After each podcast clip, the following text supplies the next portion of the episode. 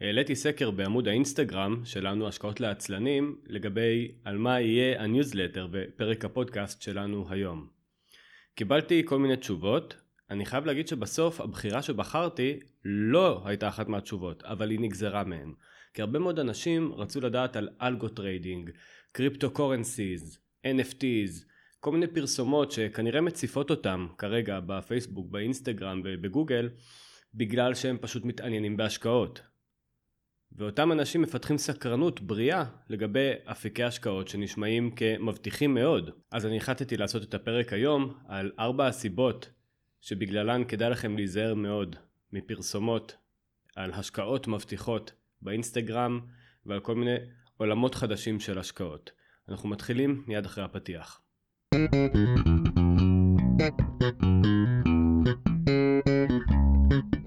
הסיבה הראשונה שבגללה כדאי לכם להיזהר מאוד מהשקעות שנשמעות מבטיחות או מסובכות מדי, If you can't do it, teach it. מכירים את המשפט הזה? המשפט הזה בעצם אומר דבר נורא פשוט. אם היה לך כל כך כדאי אה, לעשות את זה, או אם היה לך כל כך משתלם להשקיע במשהו מסוים, אז כנראה לא היית מפתח קורס דיגיטלי ומנסה למכור אותו. זאת אומרת, לדוגמה, בואו ניקח את הפרסומת הזאת. אני ראיתי איזושהי פרסומת שהעליתי גם לסטורי באינסטגרם שלנו, אה, שאומרת, אם אתם רוצים לדעת איך למצוא את המניה הבאה שתעלה כמו איזושהי חברה שעלתה 270% השנה, אז בואו תקנו את הקורס שלי. זה שקר.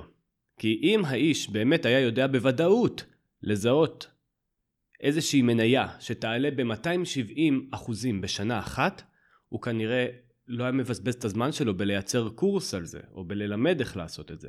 הוא כנראה היה ממשכן את הבית שלו, את הבית של ההורים שלו, אה, לוקח הלוואות מכל כרטיסי האשראי שאפשר, כל מיני הלוואות לכל מטרה, ומשקיע במניה הזאת, וכנראה הוא היה עושה מאות אלפי שקלים בשנה אחת.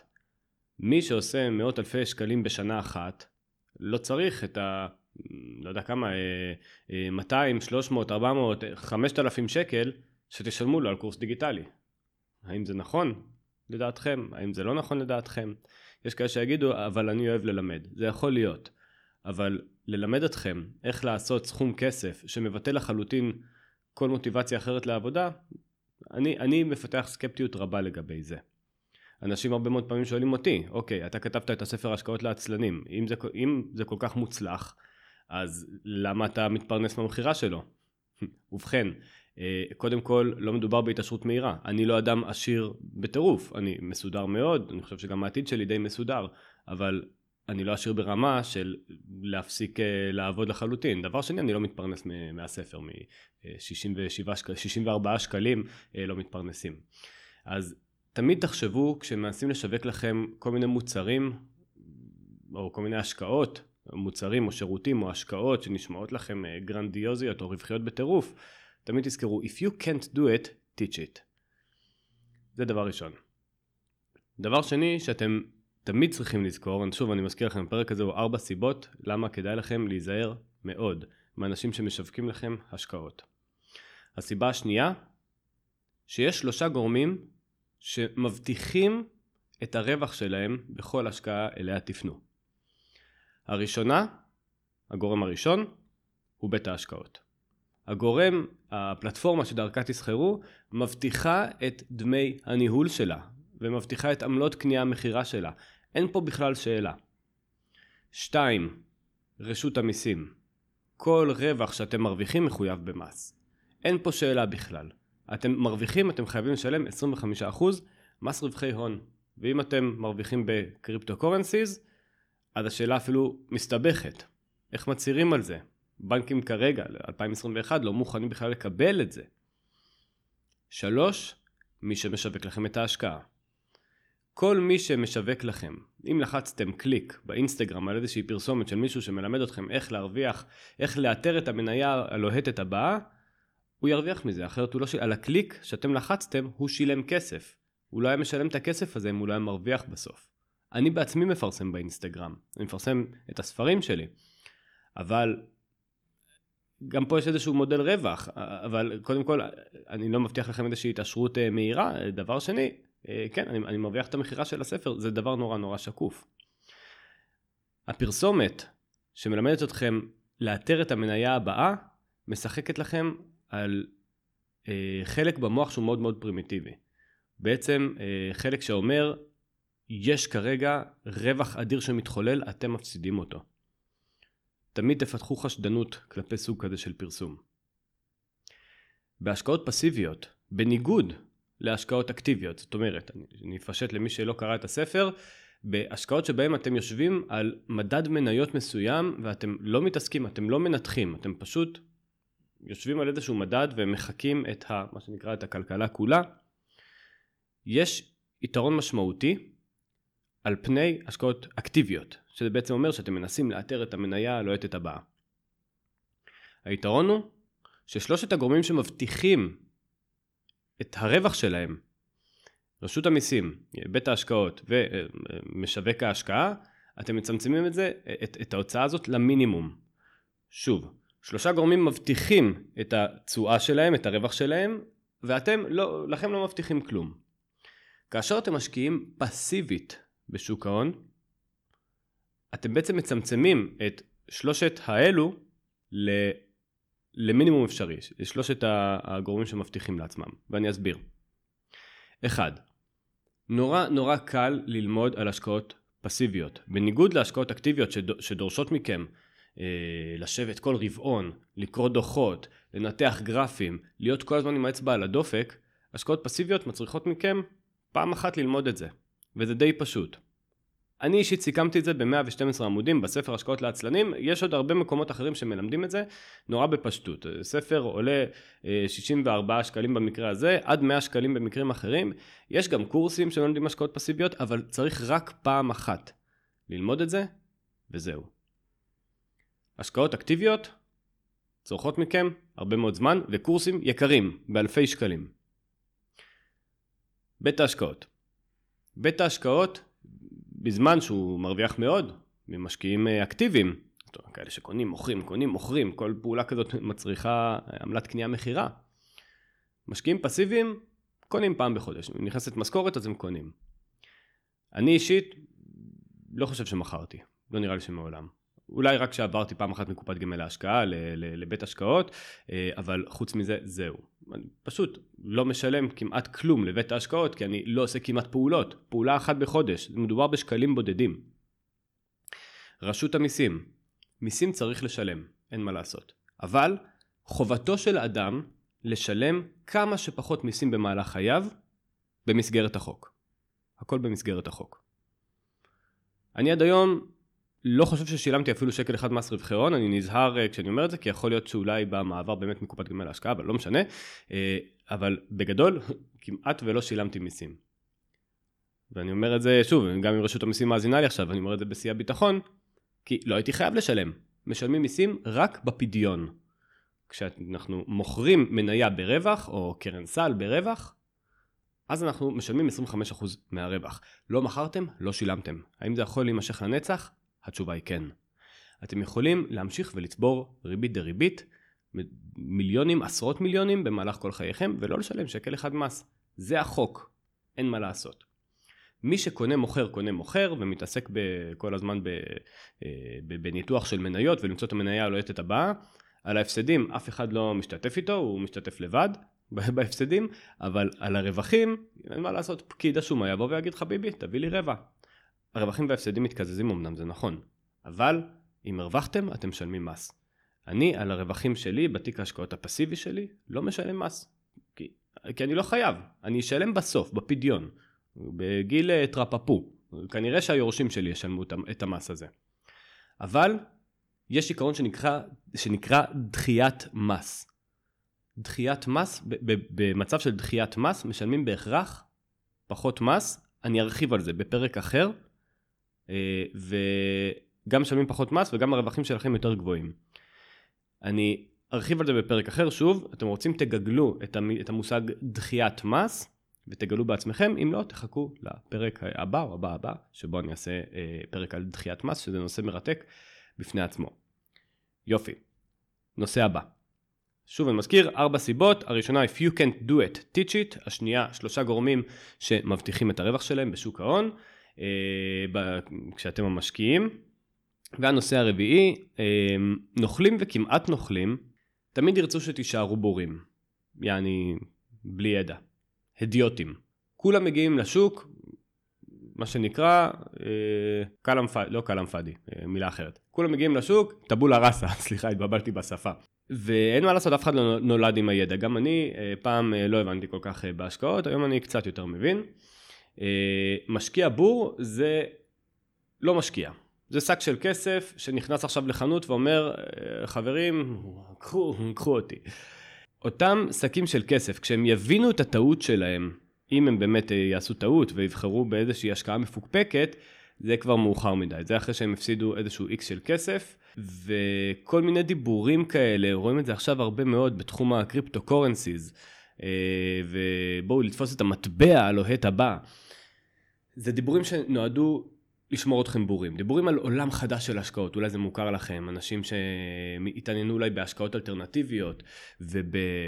ובהשקעה דרך מטבעות, אז הם כל הזמן שומעים, זה עולם חדש של, של, של השקעות, זה, זה לא כמו פעם. אני רוצה להגיד לכם משהו, שאני אומר את זה תמיד. אה, העוקבים הוותיקים שלי אה, בטח כבר אה, התייאשו מלשמוע את זה. אני משקיע בשלושה אפיקים שהוכיחו את עצמם מעל לשלושת אלפים שנה. כן, מהפירמידות במצרים, שלושה אפיקים הוכיחו את עצמם. מקרקעין, עסקים והלוואות כבר אלפי שנים מייצרים תשואה. אני משקיע רק בדברים שכבר אלפי שנים מפיקים תשואה. השקעות של עולם חדש, זה לא מעניין אותי. האם מישהו אה, יתעשר בגלל ביטקוין או אתריום או NFT מסוים, זה לא מעניין אותי. אנשים גם יתעשרו מהלוטו. לי אין יכולת לנחש. לי אין מזל בהימורים. אולי יש כאלה ש, שיש להם מזל בהימורים, אני אוהב הימורים, אני אה, ממלא טופס לוטו פעם בחודש, כשאני בחו"ל אני לפעמים זורק כמה יורואים על הקזינו, על הרולטה, אבל האסטרטגיה שלי להשקעות היא לא מבוססת על הימורים, אלא רק על common sense. דיבורים על עולם חדש משאירים אתכם בורים. תמיד כשאתם מגיעים להשקעה ואתם לא מבינים איך דבר מוביל לדבר מוביל לרווח, תתרחקו, תסתובבו ותלכו. ההשקעה הזאת לא מתאימה לכם, ואתם לא מתאימים להשקעה. סיבה רביעית ואחרונה לפרק הזה, למה כדאי לכם להיזהר מכל מיני השקעות נוצצות, זה בגלל מושג הטרנד, אופנה. גלים. השקעות זה בעצם, זה, זה בגלים. אי אפשר לצפות את זה, היה בין 2011 ל-2017 אופנה מטורללת של נדל"ן, הרי מחירי הקרקע התפוצצו, זה היה אחרי המחאה החברתית, אה, הרבה מאוד אה, חברות הייטק אה, בישראל שהתעשרו והכניסו הרבה מאוד אנשים שלא היו בשוק הנדל"ן, הכניסו אותם פתאום לשוק הנדל"ן וכל מי שקנה קרקע בכל מקום בארץ פשוט התעשר תוך מספר שנים בודדות. באותם שנים גם שיווק ההשקעות, ההשקעות של המקרקעין פשוט עשו, התחילה חגיגה. התחילו לשווק כל מיני קרקעות אה, חקלאיות בחדרה עם איזשהו חלום שעוד רגע אה, מאשרים שם אה, איזשהו רב קומות ואתם ממש ממש רגע לפני התעשרות, רק תחתמו לי פה בבקשה. כמובן שגם זה היה עוקץ, בחלק מהמקרים, בחלק מהמקרים. אבל הרבה מאוד אנשים שקנו קרקע בחדרה בשנת 2012 הם עד עכשיו עם ובכן קרקע בחדרה. בעולם ההשקעות יש גלים, אי אפשר לצפות את זה. יכולים להיות עכשיו חמש שנים, יכולות להיות עכשיו חמש שנים רעות בכלכלה, ויכולות להיות חמש שנים פנטסטיות בכלכלה. אה, זה יכול להיות בנדל"ן, זה יכול להיות במטבעות קריפטו קורנסיס וזה יכול להיות אה, בשוק ההון. בדרך כלל, ושימו לב לזה, בדרך כלל כשאתם תתחילו לשמוע על שיווק של כל מיני השקעות מיוחדות, זה יהיה בשיא. זה יהיה אחרי שכבר שנתיים, שלוש מספקים כותרות. עכשיו למשל, שוק ההון נורא נורא פופולרי. למה? כי כבר uh, כמה שנים ברצף שוק ההון מפיק תשואות חיוביות שנה אחרי שנה. כאילו המדדים המובילים, S&P 500, תל אביב 125, מובילים תשואות מאוד מאוד גבוהות שנה אחרי שנה. בגלל זה עכשיו, אחרי שכבר מפמפמים לנו את זה בחדשות uh, במשך שלוש שנים, עכשיו התחילו, uh, התחיל איזשהו גל כזה של המון uh, מנטורים ובתי השקעות שרוצים תפתחו אצלנו, תפתחו אצלנו, זה ממש מזכיר את גל ההשקעות הנדל"ן המפוקפקות של סוף 2015-2017. אה, מה הטרגדיה בזה? הטרגדיה היא שתמיד ישווקו לכם את הפיק. בפיק, אוקיי? אם למשל עכשיו אנחנו אה, היינו בחמש שנים מצוינות ועכשיו אנחנו נהיה בשנתיים אולי פושרות ואחרי זה בעוד חמש שנים מצוינות, אז שיא השיווק יהיה בפיק. זאת אומרת, רגע לפני, אה, אולי, רגע לפני ה, ה, הירידה. אדם עשיר אי פעם אמר, אני יודע למכור מניה מתי שמוכר הנעליים שלי אומר לי לקנות אותה. עכשיו יש בזה איזשהו היגיון, אני אה, לא מזלזל במוכרי נעליים, אבל יש בזה איזשהו היגיון. אם מסתכלים על השוק כגרף אה, גלי, וזה ככה גם שוק הנדל"ן, גם שוק המניות, המניות קצת יותר תזזיתי, שוק הנדל"ן קצת יותר יציב, אז כן, כשאנחנו בשיא הגל, אז כבר כולם ידעו מזה. מה המשקיע הפסיבי עושה? פשוט יושב על אותו המדד לאורך שנים רבות. אגב, גם משקיע פסיבי בנדל"ן, מישהו שהוא לא יזם, אלא קונה דירת מגורים בקריית אונו, ויושב עליה הרבה מאוד שנים, הוא כנראה ירוויח. בניגוד למי שרוצה אה, להתעשר בטירוף, והוא משקיע על פי אה, פרסומות באינסטגרם או כל מיני אה, מנטורים אינטרנטיים שאומרים לו בוא תתעשר ותעשה 270% בשנה כבר עכשיו. אני מסכם. מה עושים כדי להימנע מהשקעות ספקולטיביות שמבטיחות חלומות ובעיקר מניסיוני משאירות אכזבות. אחד, תמיד תמיד מטילים ספק. תמיד. גם בסרטון הזה שאתם צופים כרגע, תטילו ספק. תבדקו תשמעו כמה אנשים, ותמיד תלכו לפי תחושת בטן ולפי השכל הישר. תפעילו את השניים האלה, כי ביחד זה סינרגיה לא רעה. וזה מוביל אותי לטיפ השני. תקשיבו לכמה שיותר מקורות מידע. יש את הערוץ אה, יוטיוב או את הפודקאסט הזה שאתם כרגע מאזינים לו, ויש עוד הרבה אחרים וטובים. אם אתם רוצים המלצות, תפנו אליי בפרטי, אני אתן לכם אותן. אני אמליץ לכם על אנשים אחרים, חלקם אפילו משווקים קורסים ועושים מזה כסף ושיהיה להם כל הכבוד והם מצליחים בזה, אני מפרגן. אני יודע להמליץ דרך אגב על אנשים טובים, אני אה, יודע גם להזהיר אה, מפרודסטרים וכל מיני טמאים, אבל אני לא אעשה את זה כאן בערוץ הפבליקי. אה, אבל מה שאני כן מבקש מכם, תמיד תפתחו את הראש לעוד דעות. שלוש, תמיד תיקחו את הזמן. מי שמשווק לכם השקעה, ואומר לכם מחיר מבצע לסוף שבוע הזה, מי שמשווק לכם מידע, ואומר לכם אם לא תקנה עכשיו, פספסת את הרכבת, תסתובבו ותלכו. כמו שכבר אמרתי, אני משקיע רק במה שכבר שלושת אלפים שנה עובד. אם זה עובד שלושת אלפים שנה, אז זה כנראה יחכה לי, גם את הסוף שבוע, אם אני רוצה עוד לישון על זה. אני מקווה שעזרתי לכם. עד כה. אני רוצה רגע לפני שאנחנו מסיימים, לספר לכם שהרבה מאוד קוראים שאלו אותי על אה, דמי ניהול אה, של אה, קופות גמל וקרנות השתלמות.